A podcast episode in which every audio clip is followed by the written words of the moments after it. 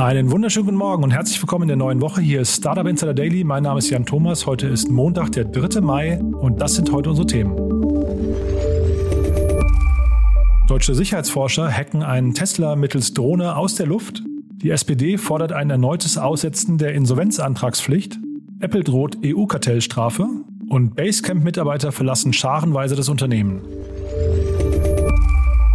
Heute bei uns zu Gast Christian Mehrmann von Cherry Ventures. Wir haben relativ ausführlich gesprochen und zwar zum einen über den Spec von 468 Capital, zum anderen aber auch über mehrere Investments, die Cherry Ventures gerade getätigt hat. Uns hier ist auf jeden Fall Cherry Ventures in der letzten Zeit relativ häufig aufgefallen. Deswegen hatte ich Christian gefragt, ob wir mal quasi außer der Reihe so ein bisschen mal über Cherry Ventures sprechen können. Und heute Nachmittag dann zu Gast Oliver Süme. Er ist der Vorstandsvorsitzende des ECO-Verbands der Internetwirtschaft in Deutschland. Und da hatte eine Pressemeldung unsere Aufmerksamkeit erregt, nämlich nahezu 100 Prozent der deutschen Bürgerinnen und Bürger sind unzufrieden mit der digitalen Bildung und digitalen Verwaltung. Das ist also eine Breitseite gegen die Digitalpolitik der Bundesregierung. Und äh, da gibt es, wie gesagt, eine Studie von ECO, aber da gibt es eben auch eine internetpolitische Agenda mit 20 Kernforderungen, äh, die jetzt pünktlich zur nächsten Bundestagswahl kommt. Und über beides haben wir gesprochen. Ist ein bisschen längeres Gespräch geworden. Ich fand es hochinteressant. Ich habe gemerkt, wie mir selbst beim, beim Sprechen mit Oliver so ein bisschen das Messer in der Tasche aufgegangen ist. Nicht wegen Oliver natürlich, sondern weil natürlich hier in Deutschland viel mehr passieren muss. Und äh, ja, Oliver hat ein paar gute Punkte mitgebracht. Von daher das heute Nachmittag so ungefähr ab 14 Uhr. Das ECO-Wahlbarometer und die vielen Forderungen, was man in Deutschland in der Digitalpolitik Politik und der digitalen Bildung alles besser machen kann. Jetzt kommen wir aber zu den Nachrichten mit Frank Philipp und die wie immer nach den Verbraucherhinweisen und die kommen wie immer jetzt.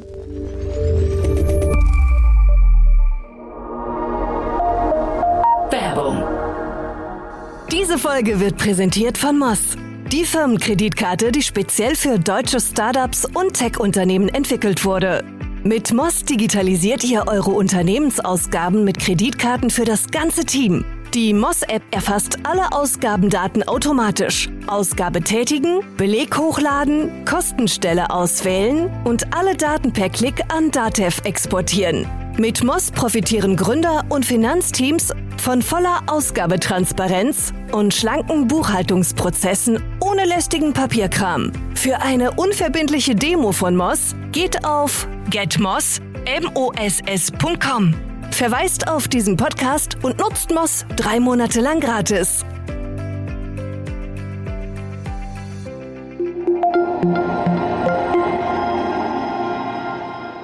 Startup Insider Daily.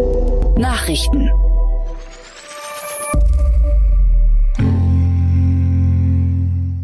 Apple droht EU-Kartellstrafe. Basierend auf einer Beschwerde des Konkurrenten Spotify hat die EU-Kommission Apple den Missbrauch einer marktbeherrschenden Stellung bei Musikstreaming-Diensten vorgeworfen. Dies sei die vorläufige Einschätzung der Europäischen Wettbewerbsaufsicht, so die Behörde am Freitag. EU-Wettbewerbskommissarin Margarete Verstager erklärte, durch strikte Regeln im App Store zum Nachteil konkurrierender Musikstreaming-Dienste nimmt Apple den Nutzern die Wahl, billigere Dienste zu nutzen. Der Musikstreaming-Marktführer Spotify hatte sich an die Wettbewerbshüter gewandt, da man sich gegenüber Apple benachteiligt fühle. Apple könne beim gleichen Abopreis wegen seiner App Store Abgabe mehr Geld verdienen als seine Konkurrenten. Das Verfahren gehört zu insgesamt vier Verfahren gegen Apple, die seit Juni letzten Jahres untersucht werden. Sollte es zu einer Kartellstrafe kommen, so könne diese bis zu 10 Prozent des relevanten Jahresumsatzes ausmachen. First, they, it was leaked. Then the company confirmed they were changing it in the US specifically. They said they were changing it to Volkswagen. And then they came out yesterday and said, no, never mind. So it's unclear still to me if it was accidentally leaked early and was supposed to happen on April Fool's Day. US-Börsenaufsicht untersucht Aprilscherz von VW. Ende März hatte der Volkswagen-Konzern in den USA angekündigt, sich in Volkswagen umzubenennen. Eine vermeintlich geleakte Pressemitteilung erklärte, das Unternehmen wolle sich im Zuge des Wandels hin zur Elektromobilität umbenennen. Obwohl es sich offensichtlich nur um einen Aprilscherz handelte, ermittelt nun die US-Börsenaufsicht SEC wegen des Verdachts auf Kursmanipulation. Ein entsprechendes Auskunftsersuchen liegt VW bereits seit Anfang April vor. Die falsche Ankündigung hatte einen Kursanstieg der Aktie vor allem in den USA zur Folge. SPD fordert weiteres Aussetzen der Insolvenzantragspflicht. Seit über einem Jahr gilt die Insolvenzantragspflicht in Deutschland als ausgesetzt. Eigentlich sollte die Antragspflicht ab Mai wieder in gewohnter Manier gelten, jedoch setzt sich die SPD für eine weitere Verlängerung der Aussetzung um mindestens zwei Monate ein. Als Grund führt man dabei die oft noch nicht ausgezahlten Corona-Hilfen an. Dazu Johannes Fechtner, rechtspolitischer Sprecher der SPD-Fraktion. Leider hat die Union die Verlängerung bislang blockiert. Das ist nicht nachvollziehbar, weil jetzt viele Unternehmen, die sich bisher tapfer durch die Krise gekämpft haben, Insolvenz anmelden müssen, nur weil staatliche Hilfen noch nicht ausbezahlt sind. Man fürchte seitens der SPD, dass tausende Jobs auf der Kippe stünden und dass Wirtschaftsstrukturen zerstört würden, die dann auf Dauer verloren sind. It sometimes it needs like up to three minutes, but in this this time around, I, I shot this video several times, so this time we're in luck, and um, we have uh, popped um, the, uh, the infotainment with a couple within a couple of seconds because we got the addresses right within the first try, and now we just send commands to open the Falcon Wing doors. Sicherheitsforscher hacken Tesla mit Drohne. Einem Team deutscher Sicherheitsforscher ist es gelungen, einen parkenden Tesla Model X aus der Luft zu öffnen. Dies gelang mit Hilfe einer Drohne und einem Wi-Fi-Dongle. Dies war möglich, indem man eine Schwachstelle in der Software Conman ausgenutzt habe, die für die Netzwerkkonfiguration der Fahrzeuge verwendet wird, so das Team gegenüber dem Nachrichtenmagazin Forbes. Ihren sogenannten T-Bone-Hack demonstrierten sie vergangene Woche auf der Sicherheitskonferenz CanSec West. In einem Video von dem Vortrag ist ab etwa Minute 36 zu sehen, wie die Türen des Model X aufspringen. Die verwendete Sicherheitslücke wurde jedoch seitens Teslas bereits im vergangenen Oktober geschlossen. The blog post outlined a couple things that really like confusing. So the first was no more uh, political speech, no more um, societal speech. You're not allowed to talk about these on company tools and company products. Um, you can take those conversations outside of the workplace. Basecamp-Mitarbeiter verlassen das Unternehmen. Zahlreiche Mitarbeiter, darunter auch leitende Angestellte, verlassen das populäre Unternehmen Basecamp. Grund hierfür ist ein umstrittenes Memo samt Abfindungsangebot im Wert von bis zu sechs Monatsgehältern. Vorausgegangen war ein umstrittener Blogpost von CEO Jason Fried, in dem er die neue Philosophie von Basecamp skizzierte. Dabei ging es unter anderem darum, gesellschaftliche und politische Diskussionen in internen Foren zu unterbinden. Diese stellten eine große Ablenkung dar, zehrten an unserer Energie und lenken unseren Dialog in dunkle Bereiche, so der Blogpost.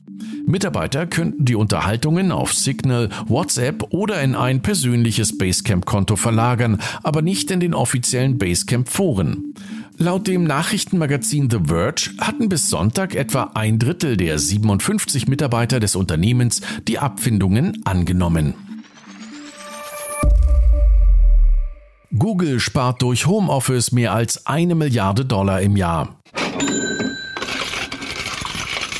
Im Zuge der Quartalszahlen der Google-Mutter Alphabet wurde bekannt, dass das Unternehmen im ersten Quartal 2021 durch die weitreichende Heimarbeit seiner Mitarbeitenden insgesamt 268 Millionen US-Dollar einsparen konnte. Im Gesamtjahr 2020 hatte diese Ersparnis sogar bei 1,4 Milliarden US-Dollar gelegen.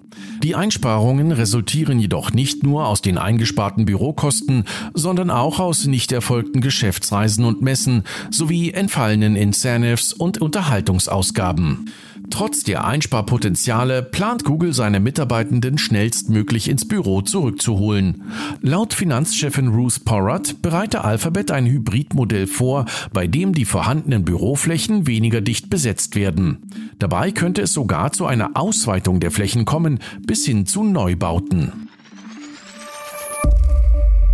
Trotzdem ist die SBI Group, das ist letztendlich einer der größten externen Anteilseigner von Ripple, davon überzeugt, dass Ripple in Zukunft an die Börse gehen möchte. Es ist extrem spannend zu beobachten, ob das letztendlich passiert, denn das kann natürlich nochmal ein weiterer Katalysator sein, um Ripple bzw. XRP auf die nächste Ebene zu schießen. Ich glaube, wir sind uns alle einig, dass gerade das alte All-Time-High von über 3 Dollar sehr realistisch ist, wenn solche Geschichten dann tatsächlich umgesetzt werden. Das heißt also, dass Ripple an die Börse geht, dann können wir sicherlich noch den ein oder anderen Schub erwarten. SPI deutet Börsengang von Ripple an. Wir werden nicht die Ersten und auch nicht die Letzten sein, so äußerte sich Ripple-CEO Brett Garlinghouse auf dem Weltwirtschaftsgipfel 2020 zum Thema Börsengang. Nach den Aussagen von Mitbegründer Chris Larsen am vergangenen Freitag scheinen sich die Börsenpläne Ripples zu konkretisieren. Jedoch gilt es zuvor, die seit Ende 2020 bestehende Klage der SEC gegen das Unternehmen sowie CEO Garlinghouse und Chris Larsen abzuwenden. Dies sei laut SBI Group, der größten externen Anteilseignerin von Ripple, die letzte Hürde, die Ripple nehmen müsse, bevor das Fintech den Schritt an die Börse wagen könne. The CRISPR Cas9 system is a tool for cutting DNA at a specifically targeted location. The technique has already revolutionized gene editing, but scientists are always looking for new possibilities. Harvard-Wissenschaftler entwickeln CRISPR-Konkurrenten. Forscher vom Harvard Wyss Institute for Biologically Inspired Engineering haben ein neues Gen-Editing-Tool entwickelt, mit dessen Hilfe Wissenschaftler Millionen von genetischen Experimenten gleichzeitig durchführen können. Die auf den Namen Retron Library Recombinering RLR getaufte Technik verwendet Segmente bakterieller DNA und soll ähnlich wie CRISPR Geneditierung erlauben und Fragmente einzelsträngiger DNA erzeugen können und als molekulare Schere für das Schneiden von DNA-Strängen eingesetzt werden können. CRISPR-Cas9 hatte in den letzten Jahren für Furore gesorgt, da es den Forschern ein Werkzeug bietet, mit dem DNA-Sequenzen auf einfache Weise verändert werden können. Laut den Harvard-Forschern ist RLR ein einfacheres, flexibleres Gen-Editing-Tool, das für hochmultikomplexe Genome Experimente verwendet werden kann. Yeah. Lieutenant Revan, Police Squad. Oh, I remember you, Drebin. Uh, what do you want? I want to ask you some questions. You familiar with that face? I don't know. My memory ain't so great. Oh, yeah? Maybe this will refresh your memory. I don't know. It's still kind of hazy. How about this? Yeah, I remember him. I used to see him around. Why do you want to know? Ehemaliger Netflix-CTO wegen Annahme von Bestechungsgeldern verurteilt. Bereits im Jahre 2014 verklagte Netflix seinen CTO Michael Kyle wegen des Vorwurfs, Bestechungsgelder in Höhe von 690.000 Dollar von Tech-Firmen angenommen zu haben. Der Prozess verzögerte sich aufgrund der Covid-Pandemie. Am vergangenen Freitag wurde Kyle schließlich in 28 der 29 Anklagepunkten verurteilt. Netflix hat sich zu dem Ergebnis nicht geäußert, gab aber 2014 an, dass verschiedenen Anbietern mehr als 4 Millionen Dollar gezahlt wurden, wobei Kyle von mindestens zwei der Unternehmen Provisionen von 12 bis 15 Prozent erhalten habe. Bleibt es bei dem Urteil, könnte Kyle mit bis zu 20 Jahren Gefängnis sowie einer Geldstrafe rechnen. I've never seen nothing like this before in my life. Now, viral videos show, for lack of a better term, a robot dog joining the human members of the NYPD's response to a domestic dispute inside a NYCHA building in Kips Bay Monday. I can't believe what I'm seeing. Um, it felt surreal. 344 East 28th Street Tenant Association President Melanie Ocello shot one of those viral videos on her smartphone and compared the scene she witnessed to something out of a dystopian movie. NYPD trennt sich von Roboterhund Spot. Das Experiment ist beendet. Nach vehementer Kritik über den Einsatz eines Roboterhundes von Boston Dynamics beendet die New Yorker Polizei ihren Testlauf und verkündet, dass der Vertrag gekündigt und der Hund zurückgegeben wurde. Der stellvertretende Polizeipräsident für Nachrichtendienste und Terrorbekämpfung John Miller zeigt jedoch wenig Verständnis für diese Entscheidung und sieht den abgebrochenen Test als das Ergebnis schlechter Informationen und billiger Soundbites. Unter anderem hatte die Abgeordnete der Demokraten Alexandria Ocasio-Cortez auf Twitter gefragt, wann haben Sie das letzte Mal Next Generations Weltklasse Technologie für Bildung, Gesundheit oder Gebäude in solchen Communities gesehen? Der Hersteller Boston Dynamics sieht seinen Roboterhund weiterhin als, Zitat, kosteneffizientes Werkzeug, das vergleichbar ist mit historischen Robotergeräten, die von der öffentlichen Sicherheit zur Inspektion gefährlicher Umgebungen Regierungen eingesetzt werden. Und das waren die Startup Insider Nachrichten von Montag, dem 3. Mai. Und jetzt zurück zu Jan Thomas. Startup Insider Daily, Investments und Exits. Heute mit Christian Mehrmann von Cherry Ventures. Präsentiert von Beiten Burkhardt euren Partnern von der ersten Beteiligungsrunde bis zum erfolgreichen Exit. Also, ich freue mich total. Christian Mehrmann ist wieder hier. Hallo Christian. Hallo Jan, ich freue mich auch. Toll, dass du wieder da bist. Ja, super. Und äh, ja, wir haben zwei coole Themenblöcke. Äh, wir fangen mal mit dem vermeintlich kleineren an, auch wenn er vielleicht finanziell der größere ist, aber ähm, gehen wir voll rein in die ganze Spec-Welt, ne? Ja, genau. Also es hat ähm, heute, äh, glaube ich, wurde der 468-Spec äh, gelistet in Frankfurt an der Börse. Ähm, 468 ist ja der Fonds von ähm, Alex Kuttlich und, äh, und Flo Leibert und äh, Ludwig Ensthaler. Ähm, mit dem sie normal quasi auch äh, Early Stage, Seed und, und A-Rounds investieren.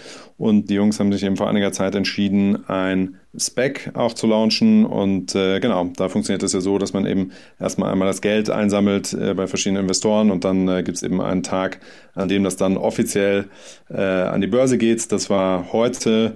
Und äh, ja, ab dann ähm, ist dieses Spec live und äh, die Jungs werden sich jetzt, denke ich, aufmachen und ein Target suchen, in das sie investieren können. Hm. Bevor wir jetzt über die Jungs nochmal sprechen, die du gerade genannt hast, ähm, vielleicht nochmal ganz kurz, ohne jetzt zu tief in die Spec-Welt nochmal einzutauchen, aber wie ist denn euer Blick da drauf auf das ganze Thema Specs? Ja, also äh, genau, wir glauben, dass die Specs, also es gab ja viele Diskussionen, auch sehr kontrovers, dass Leute sagen, das ist jetzt irgendwie das absolute Hype-Phänomen und äh, das ist alles eine Riesenblase und dann platzt das und dann gibt es kein einziges Spec mehr. So sicherlich äh, hat das, hat die Anzahl an Specs enorm zugenommen ja, in den letzten paar Monaten, also sozusagen wahnsinnig rasantes Wachstum. Ähm, wir glauben auch, dass das schon langfristig äh, eine nachhaltige quasi Investitionsform ist ja, und, und sich eine Firma irgendwann eben entscheiden wird, äh, mache ich einen normalen IPO oder mache ich einen Spec oder mache ich ein Direct Listing, das ist sozusagen einfach dann eine von drei Optionen ja, und äh, die auch weiterhin bestehen wird. Sicherlich wird sich das sozusagen vielleicht auch wieder ein bisschen abflachen, denn was man schon sagen muss, es gibt jetzt unfassbar viele Specs gerade, ja, und die müssen ja auch alle Targets finden. Und äh, dafür haben die Specs 24 Monate Zeit in der Regel. Ähm, und äh, ja, der Druck wird natürlich dann irgendwann groß, wenn du schon quasi 18 Monate äh, unterwegs bist, noch keinen Tag richtig gefunden hast. Vielleicht hast du auf ein paar geboten, hast es nicht bekommen äh, und dann hast du noch sechs Monate, um zu handeln. Deswegen, das wird dann nochmal spannend zu sehen, ob dann in, in anderthalb, zwei Jahren, ob da dann größerer Druck in dem Markt entsteht, äh, weil die Specs plötzlich handeln müssen. Ja, aber per se glauben wir, dass das schon nach wie vor äh, langfristig eine, eine Finanzierungsform einfach sein wird. Und sag mal, dieser Druck, ähm, ich weiß jetzt gar nicht, euer Fonds ist, glaube ich, so 250 Millionen groß, ne? Oder wie? Ja, ein bisschen kleiner, also 180 Millionen. Achso, Entschuldige. Also, in ja. Summe, glaube ich, ne? Die, die, über, die, über die Fonds hinweg ist das, glaube ich. Ähm, ja, genau, da sind wir eher bei, bei 350. Ja. 350, ja, guck mal, da, jetzt also nur, nur mal von, von Vergleich her, ist das nicht so, dass ein Fonds auch in einem bestimmten Zeitrahmen sehr viel Geld platzieren muss und hat dann vielleicht irgendwie die gleichen Probleme irgendwann wie ein Spec oder wie ist das? Naja, der Fonds funktioniert ja anders, weil er quasi äh, eben ein Portfolio von in der Regel so 20 bis 35 Firmen, je nach Fondsstrategie etwas unterschiedlich investiert. Ähm, und sozusagen da gibt es ja viele Targets. So das Spec kann sich nur ein einziges Target suchen. Ja, das ist äh, dann eben, mit dem es quasi verschmelzt und dann äh, das sozusagen an die Börse bringt. Und das macht es eben schwierig, ja, weil es muss ja ein Target sein, was schon quasi börsenreif ist. Ja, äh, also es kann nicht zu, äh, zu early stage sein ähm, aber aus irgendeinem Grund dann äh, auch sagen, nee, ich möchte gar nicht das normale IPO machen, ja, weil dann wäre es eben nicht relevant für Spec, sondern ich möchte ein Spec machen und da ist eben die Frage, wie viele Firmen gibt es da aktuell, ja, die eben Spec-ready sind. Und es bringt auch nichts, quasi Firmen plötzlich äh, zu specken, die noch gar nicht ready dafür sind. Ja? Also das heißt, wenn ich noch gar nicht die, mein Accounting noch nicht zu 100 Prozent up to speed habe ja, und im Finance-Bereich vielleicht ein bisschen schwach bin äh, und dann mache ich einen Spec und sechs Monate später bin ich eine Public Company, äh, wo ich äh, jedes Quartal Zahlen liefern muss und, äh, und bin aber da noch ein bisschen holprig unterwegs. Das kann dann sehr böse enden. Ja? Deswegen müsste ich die Specs natürlich schon sehr gute Targets aussuchen, die eben äh, da sauber aufgestellt sind. Das hängt ja sehr eng auch an den Persönlichkeiten, ne? Diese, der, oder zumindest der, der prognostizierte Erfolg eines Specs hängt, hängt sehr eng an den Persönlichkeiten, die den hinterher rausbringen. Klaus Hommels ist so einer von denen, dem man es, glaube ich, total abnimmt. Dann habe ich gesehen, Dominik Richter zum Beispiel und ähm, naja, Jan Beckers ist da, glaube ich, mit drin, den nimmt man das wahrscheinlich auch ab. Aber hier hast du gesagt, das sind Jungs, die kennst du ganz gut und äh, da klangst du jetzt zumindest im Vorgespräch sehr, sehr, sehr optimistisch, ne? Ja, absolut. Also ähm, die drei sind ja alle quasi be bekannte Größen in unserer Branche. Äh, Alex Kuttlich war sehr lange Vorstand bei Rocket Internet, also äh, kennt sich bestens aus im Markt und hat natürlich dadurch auch viel äh, Kontakte gehabt ja, mit, mit Late-Stage-Companies, äh, die dann eben IPO gemacht haben. Ähm, und, und ich glaube, das ist halt wichtig, ja, auch äh, nicht nur Early-Stage-Erfahrung zu haben, sondern auch Late Stage, weil es ist schon eben ganz anderes Investieren und äh, das bringen die Jungs aber mit, genau eben wie in, Klaus Hommels auch und, äh, und Dominik Richter und, und Roman Kirsch mit ihrem äh, Spec auch. Also ich glaube, das ist einfach wichtig, dass Leute sind, die in der, in der Branche vernetzt sind, äh, wissen, wissen, was sie tun ja, und sich äh, dann bei den Targets gut auskennen, die sie sich anschauen. Und äh, Targets, ich habe gelesen, künstliche Intelligenz, Deep Learning oder Open Source äh, Companies. Fallen dir da so viele ein, die da für einen Spec in Frage kämen? Ja, äh, als ich das gelesen habe, war ich auch etwas überrascht, weil es äh, klingt schon etwas eng. Äh, klingt ja, ne? auf jeden Fall immer fancy, äh, finde Investoren immer gut. Äh, so andererseits musst du sagen, man kann das aber auch alles immer sehr, sehr weit auslegen. Ja? Also äh, Deep Learning kannst du vielleicht auch bei vielen Companies äh, reininterpretieren. Also ich glaube, wichtig ist, dass man sich als Spec auch nicht zu sehr eben einschränkt, ja, weil ähm, wenn ich sage, es muss jetzt Deep Learning sein und nichts anderes, ähm, dann, äh, dann habe ich eben auch nicht viele Firmen zur Auswahl. Ja. Äh, ich glaube aber, dass man eben alle Begriffe relativ weit dehnen kann und äh, dann auch genug äh, Tage zur Auswahl finden wird. Ja, wahrscheinlich kannst du es bestätigen. Ne? KI steht wahrscheinlich in jedem zweiten Pitch-Deck gerade drin, ne? Auf jeden Fall. Also der ganz große Hype ist, äh, ist schon wieder vorbei, aber es gab Zeiten, da würde ich sagen, stand das wahrscheinlich sogar in 80 Prozent aller Pitch-Decks. Ja, und äh, wenn du dann nachgefragt hast als Investor bei den Gründern, äh, okay, wo genau wird das denn angewandt, dann äh, kamen manche ins Straucheln, ja, aber es hat eben jeder verstanden, okay, das finden jetzt die Investoren alle gerade heiß, deshalb sage ich auf jeden Fall auch mal, dass ich das mache und dass ich das kann. Ähm, ja, aber genau, es gibt immer wieder äh, Hype-Themen oder neue Trends, ja, die dann ähm, äh, plötzlich unglaublich heiß sind und dann wird es in vielen Decks äh, aufgegriffen und dann schwillt das aber auch wieder ein bisschen ab. Und du hast aber jetzt hier keine, keine Mutmaßung oder keinen äh, Verdacht, wen die hier vielleicht aufs Parkett bringen könnten? Nee, das ist, ähm, das ist schwer zu sagen. Ja, am Anfang muss man, muss man sagen, gut, jetzt ist eben erstmal ein Spec, was gelistet ist und die, die wahre Arbeit geht jetzt quasi erstmal los. Ja. Also jetzt müssen die losgehen, äh, sich im Target suchen und man darf auch nicht, also rechtlich nicht vorher jetzt quasi schon ein Target im, im Auge eigentlich halten. Also es liegt dann immer an den Instituten äh, des Specs, ja, aber ich kann jetzt eigentlich nicht Geld einsammeln und sagen, ah, das ist übrigens die Company, die ich dann an die Börse bringen will. Ja, weil das ist nicht der Sinn vom Spec, sondern dass es eben schon sozusagen einen neutralen Prozess macht und verschiedene Targets evaluiert und dann das Beste ausfällt. Äh, und dann dürfen ja auch nochmal die Spec-Investoren entscheiden, ja, ob sie das jetzt überhaupt gut finden und da investieren wollen oder eben nicht. Ja, also von daher ähm, wäre es sozusagen heikel als, äh, als Spec äh, Initiator oder Sponsor schon ganz klar zu haben, was man jetzt kaufen will. Meistens Klar haben die natürlich auch eine Idee an, an Firmen schon, die sie, die sie gut finden, ja, aber, äh, aber viel mehr auch nicht. Super. Also bleiben wir auf jeden Fall dran. Können wir beide vielleicht auch demnächst nochmal drüber sprechen, wenn es ein bisschen konkreter wird. Ähm, ich hatte dich gefragt, weil ich habe gesehen, der Name Cherry Ventures ist in den letzten Wochen, also mir relativ häufig untergekommen äh, in irgendwelchen Investmentrunden. Habe ich dich gefragt, ob wir vielleicht mal ein bisschen nochmal drüber sprechen können, so ein kleines Cherry-Update machen. Und hast du gesagt, das können wir, können wir gerne machen. Wenn du magst, ich weiß gar nicht, in welcher Reihenfolge wir das tun wollen, ähm, aber euer Name kam relativ häufig in letzter Zeit, ne? Äh, ja, also wir sind ja nach wie vor sehr aktiv. Ja, wir machen pro Jahr ungefähr zwölf Deals und ähm, genau, das sozusagen kommt auch nicht immer ganz äh, äh, stoisch jeden Monat einer, sondern dann gibt es eben mal Phasen, da sind dann irgendwie mehrere plötzlich gleichzeitig und so. Aber genau, in der letzten Zeit war, war viel los, also können wir gerne mal durchgehen. Also gerade heute kam bei mir Magic Bell, ich weiß nicht, äh, auf dem Ticker. Ja. Wollen wir damit loslegen? Ja, sehr gerne.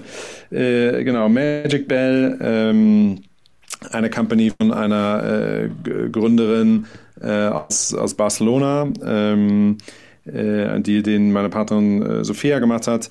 Äh, was macht Magic Bell? Ja, ist, äh, ist eine YC-Company, ähm, was ja auch mal schon sozusagen etwas, eine Company etwas adelt, ja, wenn man bei, bei YC angenommen ist. Also Y Combinator, Und, ne, für die, den Begriff Genau, Y Combinator, mhm. ja absolut sozusagen der führende US äh, Accelerator, ja, und, äh, und Magic Bell managt äh, oder hilft quasi den, äh, den Product Ownern, alle möglichen Alerts äh, zu regeln. Also das heißt, wenn ich eine App habe, dann ähm, gibt es ja eben verschiedene Alerts, die, die ein User bekommt, oder auch bei Desktop Solutions. Und, äh, und das muss ich sozusagen alles immer wieder neu programmieren, ja, bei jeder neuen Anwendung. Und äh, Magic Bell produziert das quasi off the shelf, ja, dass ich das nur noch sehr schnell anpassen muss. Und äh, genau, das ist was, was ähm, vom Markt sehr gut aufgenommen wird. Also es gibt bereits erste Kunden, äh, die, das, die das sehr gut finden. Und genau, das ist das, was, äh, was Magic Bell macht. Ich war bei denen auf der Webseite, habe gesehen, dass die äh, Number Two Product of the Day bei Product Hunt waren. Vielleicht mal dazu kurz die Frage, wie wichtig ist ein Product Hunt aus eurer Sicht? Schon gut, ja. Also natürlich ähm, sicherlich sozusagen eine Sache, die wir äh, eben bei sozusagen Product-Focused Companies äh, immer anschauen. Also ähm, sozusagen wie, wie ist dort die Traction, ja kann dann natürlich immer sein, wenn das Produkt vielleicht noch nicht ganz ready ist und so, dass das eben noch kommt und man sagt, okay, da muss man jetzt vielleicht nochmal warten oder darf dann nicht zu streng sein in, dem, in der Bewertung davon. Ja, aber äh, sowas ist natürlich immer ein gutes Zeichen, ja, wenn, ähm, wenn ein Produkt dort hervorgehoben wird und, äh, ja, und auf Begeisterung stößt.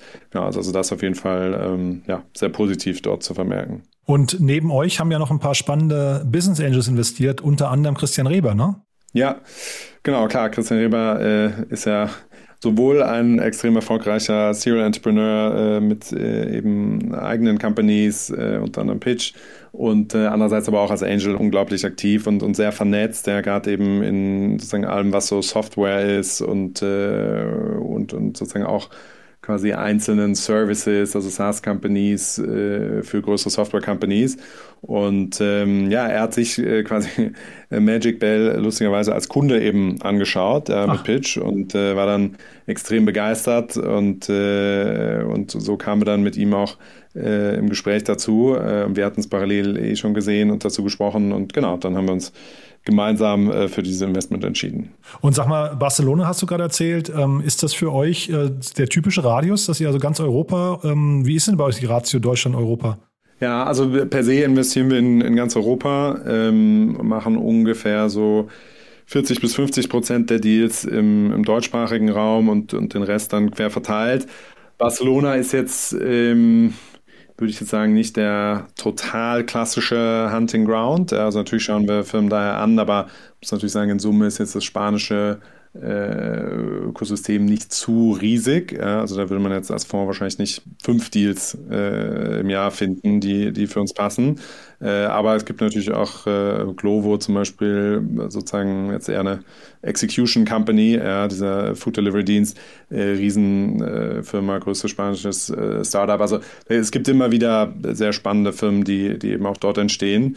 Ähm, genau, wo wir auch noch sehr aktiv und stark sind, ist eben dann in den Nordics und in, äh, in London. Und ähm, ich weiß gar nicht, Carbo Culture, das ist das andere Unternehmen, was ich gesehen habe, wo ihr ja. investiert habt, das ist ein nordisches Thema, ne?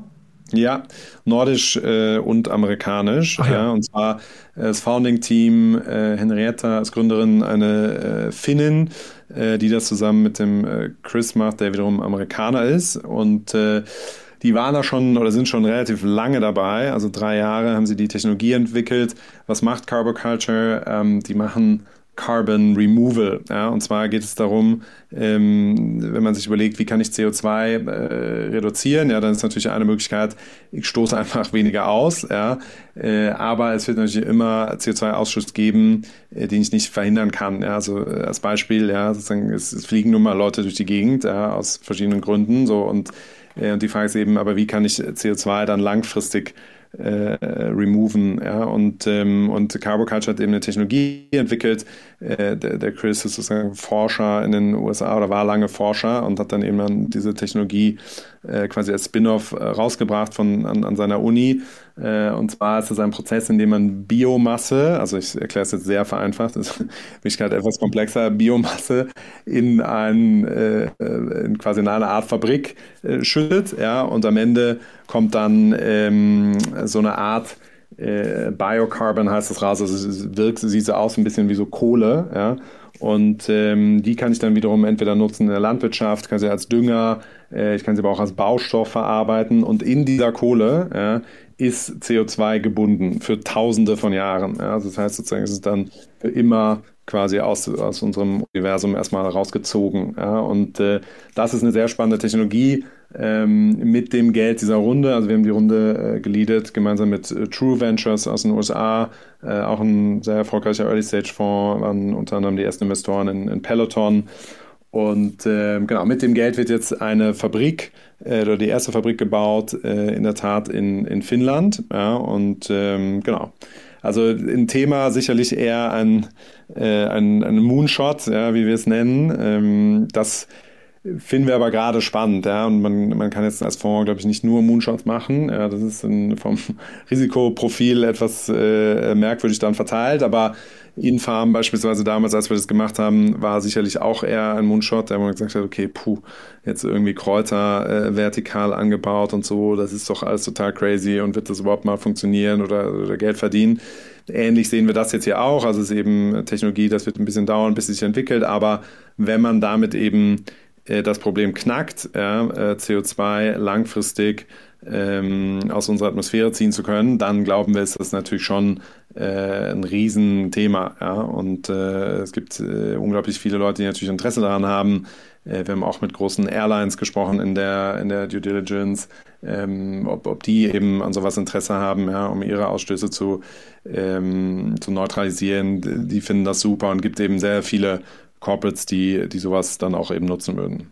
Über, über Infarm hätten wir ja eigentlich beim Spec-Thema eben auch noch ein bisschen sprechen können. Ne? Aber äh, sag mal jetzt hier, wenn du sagst Moonshot, ich finde das total interessant. Äh, vielleicht nochmal kurz für mich zum Verständnis, wenn ein Gründer oder ein Gründerteam vor euch sitzt und euch sowas erzählt, wie könnt ihr denn überhaupt gewährleisten, dass ihr das versteht und überhaupt richtig einordnen? Also das könnte ja jetzt auch alles heiße Luft sein, oder? Ja, guter Punkt. Also genau, oft ist bei, bei solchen Themen, die dann äh, sozusagen eben jetzt nicht so das sozusagen das Daily Business sind, ja, also nicht die sozusagen Standard Software Company, ähm, klar, da müssen auch wir dann ein bisschen mehr Arbeit machen, ja. Äh, aber das ist unser Job und ähm, wie wir das machen, ist, äh, also wir finden das natürlich auch immer cool, aber es macht ja auch Spaß, sich äh, in neue Themen reinzuarbeiten und, und ähnlich war es damals bei Infarm. Dann haben wir gesagt, okay, wir müssen uns jetzt einfach mal drei, vier Wochen in diesen Markt reinarbeiten ja. und dann sprichst du viel mit Experten in der Industrie, äh, die dir nochmal Aufschluss dazu geben, dann ähm, äh, sprichst du mit möglichen Kunden, äh, machst einen Tech-Audit, äh, verbringst einfach viel Zeit mit den Gründern ja, und, und machst auch viel Research äh, und sind dann auch in der Regel dann mehrere Leute bei uns im Team äh, mit so einem Thema befasst, um, um eben auch möglichst schnell zu sein. Und dann bist du aber auch nach, äh, nach quasi drei, vier Wochen relativ schnell up to speed. Ja? Ähm, und es gibt ja zum Glück dann doch immer Experten in so einer Branche, ja, auch dann äh, ich, Professoren in den USA, die wir dann ausfindig machen in den Gebieten und anpingen und, und deren Wissen verarbeiten. Genau, also ist sozusagen sicher aufwendig, aber äh, macht auch total viel Spaß und, äh, und danach ist man dann eben in einem neuen Gebiet äh, kundig, ja, was, äh, was ja auch gut ist. Und wie viel, du hast es gerade ja schon angedeutet, wie viel Moonshots verträgt so ein Fonds? Ja, also ich glaube, da hat jeder Fonds, ehrlich gesagt, eine, eine sehr eigene Philosophie. Ja. Ähm, wir würden sagen, bei uns in einem Fonds sind so um die 30 Firmen. Ja.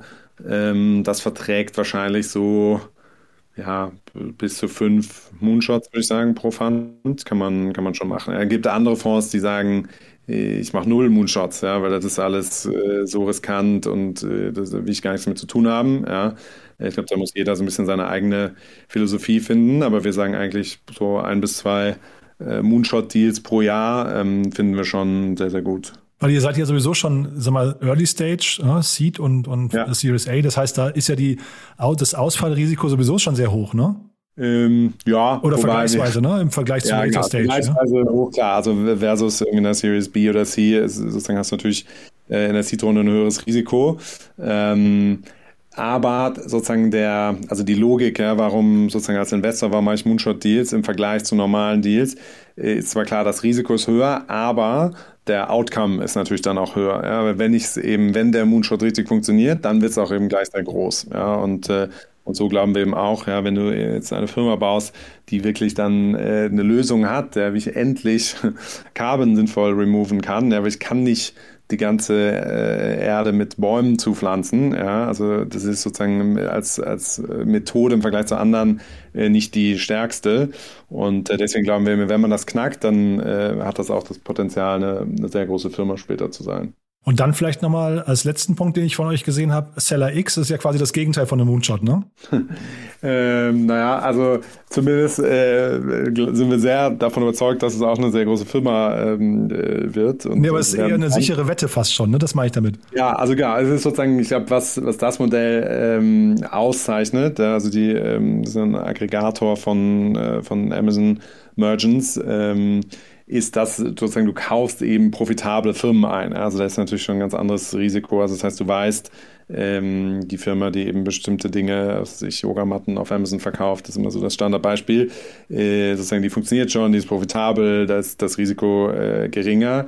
Ähm, aber klar, am Ende muss man sagen, bei denen, bei diesem Modell, ja, also die, die meisten Merchants, die du kaufst, haben auch eben Produkte, die jetzt nicht unbedingt einen ewigen Produktlebenszyklus haben. Ja. Also es kann auch sein, dass diese Produkte in drei, vier Jahren plötzlich nicht mehr so relevant sind und die Umsätze runtergehen. Deswegen muss man da dann schon sehr gut gegensteuern und, äh, und eben äh, diese Firmen dann auch noch optimieren, wenn man sie dann eben gekauft hat. Ja. Also es ist jetzt nicht einfach nur kaufen und liegen lassen, ja, sondern eben dann sehr aktiv mit diesen Unternehmen arbeiten. Und da seid ihr sehr früh rein, ne? Und ähm, das ist aber wahrscheinlich auch hinterher fast so ein Venture-Debt-Thema irgendwann, ne?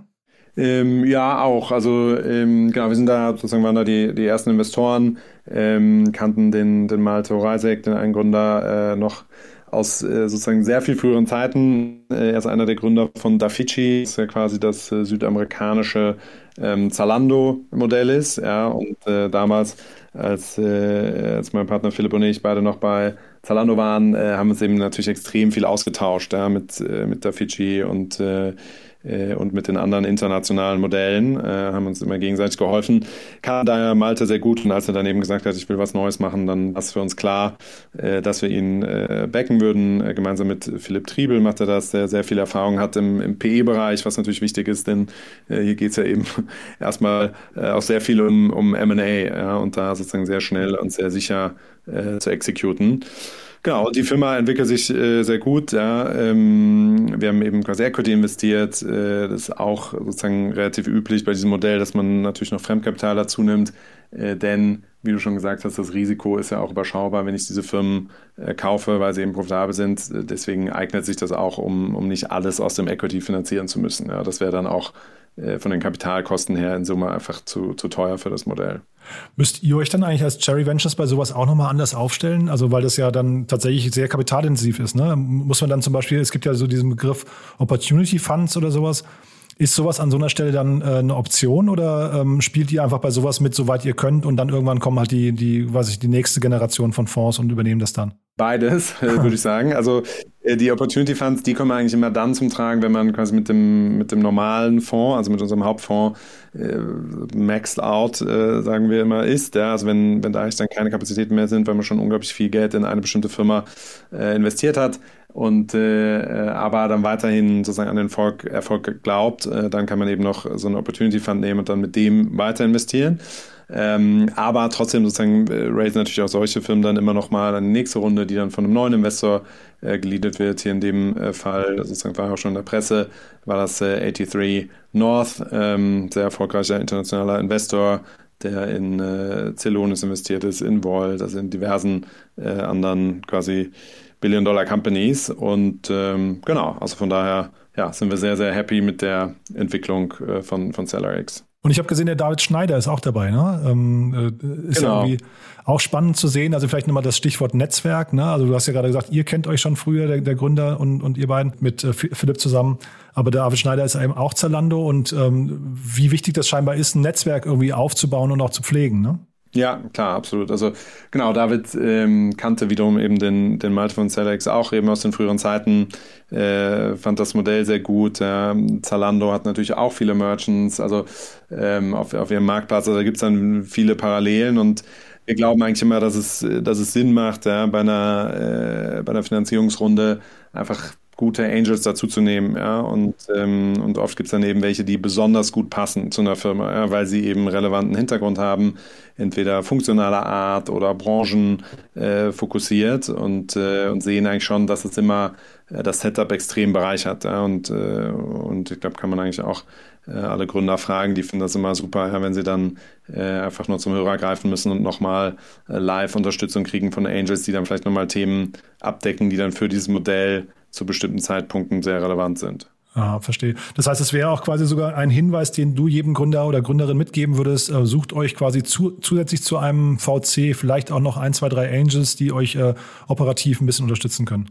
Absolut, ja. Also wir machen das auch sogar so, dass wenn wir eben eine Seed-Runde leaden, dass wir dann gezielt mit dem Gründer besprechen, hey, welche Angels wollen wir denn noch mit dazu nehmen? Ja? Also welche würden jetzt für das Thema gut passen, welche kennt vielleicht der Gründer, der gerne dabei hätte oder sozusagen die, die sieht er sozusagen in weiter Ferne, die findet er super, hat keinen Zugang, so dann, äh, dann kennen wir die aber und, und bringen die mit dazu. Ähm, ja, also können wir sehr empfehlen, das einzige Counterargument von manchen Foundern ist dann, ja, aber da muss ich auch noch mehr diluten und helfen die mir denn wirklich so viel? Ähm, da sind wir aber eigentlich, also wurden wir noch nie negativ überrascht, ja, sondern eigentlich sozusagen sind immer eher sozusagen positiv, ja, dass sie sagen, hey, Angels immer mit dazu nehmen, bringt total viel und, äh, und sozusagen dann gibt es ein Argument noch, ja, aber dann sind die alle auf dem Cap-Table und das bringt Komplexität. Äh, überhaupt nicht. Ja, also klar müssen die dann auch mal ab und zu zum Notar und hier und da was unterschreiben, aber äh, die sind ja auch alle Profis und, äh, und kriegen das auf jeden Fall immer hin. Naja, und ich finde, wenn jemand wie ihr, also man ne, ist ja jetzt unbestritten, dass ihr einen guten, eine gute Traction habt, wenn jemand wie ihr diese, diese Empfehlung rausgebt, sollte man vielleicht auch mal hinhören. Ne? Ja. Christian, also ganz, ganz großartig. Es war jetzt eine ganz andere, ein anderes Gespräch als sonst, aber ich finde, weil, weil so viele Themen eben hier hochkamen, die euren Namen irgendwie äh, ja in, in den Stories hatten, habe ich gedacht, es macht auf jeden Fall mal Sinn, kurz drüber zu sprechen. Haben wir denn zu einem dieser vier Themen, die wir jetzt besprochen haben, irgendwas Wichtiges vergessen? Nee, ich glaube, wir haben, äh, haben alles gecovert, wäre mein Gefühl. Wäre mein Gefühl auch. War super spannend, finde ich. Bei 468 bleiben wir dran. Vielleicht können wir beim nächsten Mal schon wieder oder einen der nächsten Mal drüber sprechen. Und ja, toi, toi, toi für die anderen Investments. Das klingt wirklich äh, großartig. Ja, vielen Dank, Jan. Dieser Beitrag wurde präsentiert von Beiten Burkhardt, den Venture Capital Experten. Maßgeschneiderte Beratung von der Gründung bis zum Exit. Startup Insider Daily der tägliche Nachrichtenpodcast der deutschen Startup-Szene. Ja, das war's für heute Vormittag. Das war Christian Mehrmann von Cherry Ventures. Damit sind wir durch für heute Vormittag.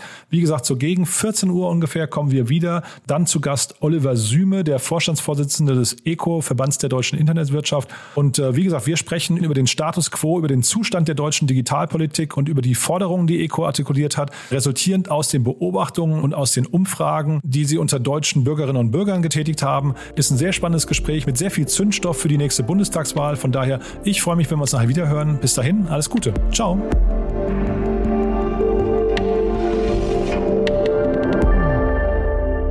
Diese Folge wurde präsentiert von Moss, der Firmenkreditkarte, die speziell für deutsche Startups und Tech-Unternehmen entwickelt wurde. Alle weiteren Informationen auf getmoss.de.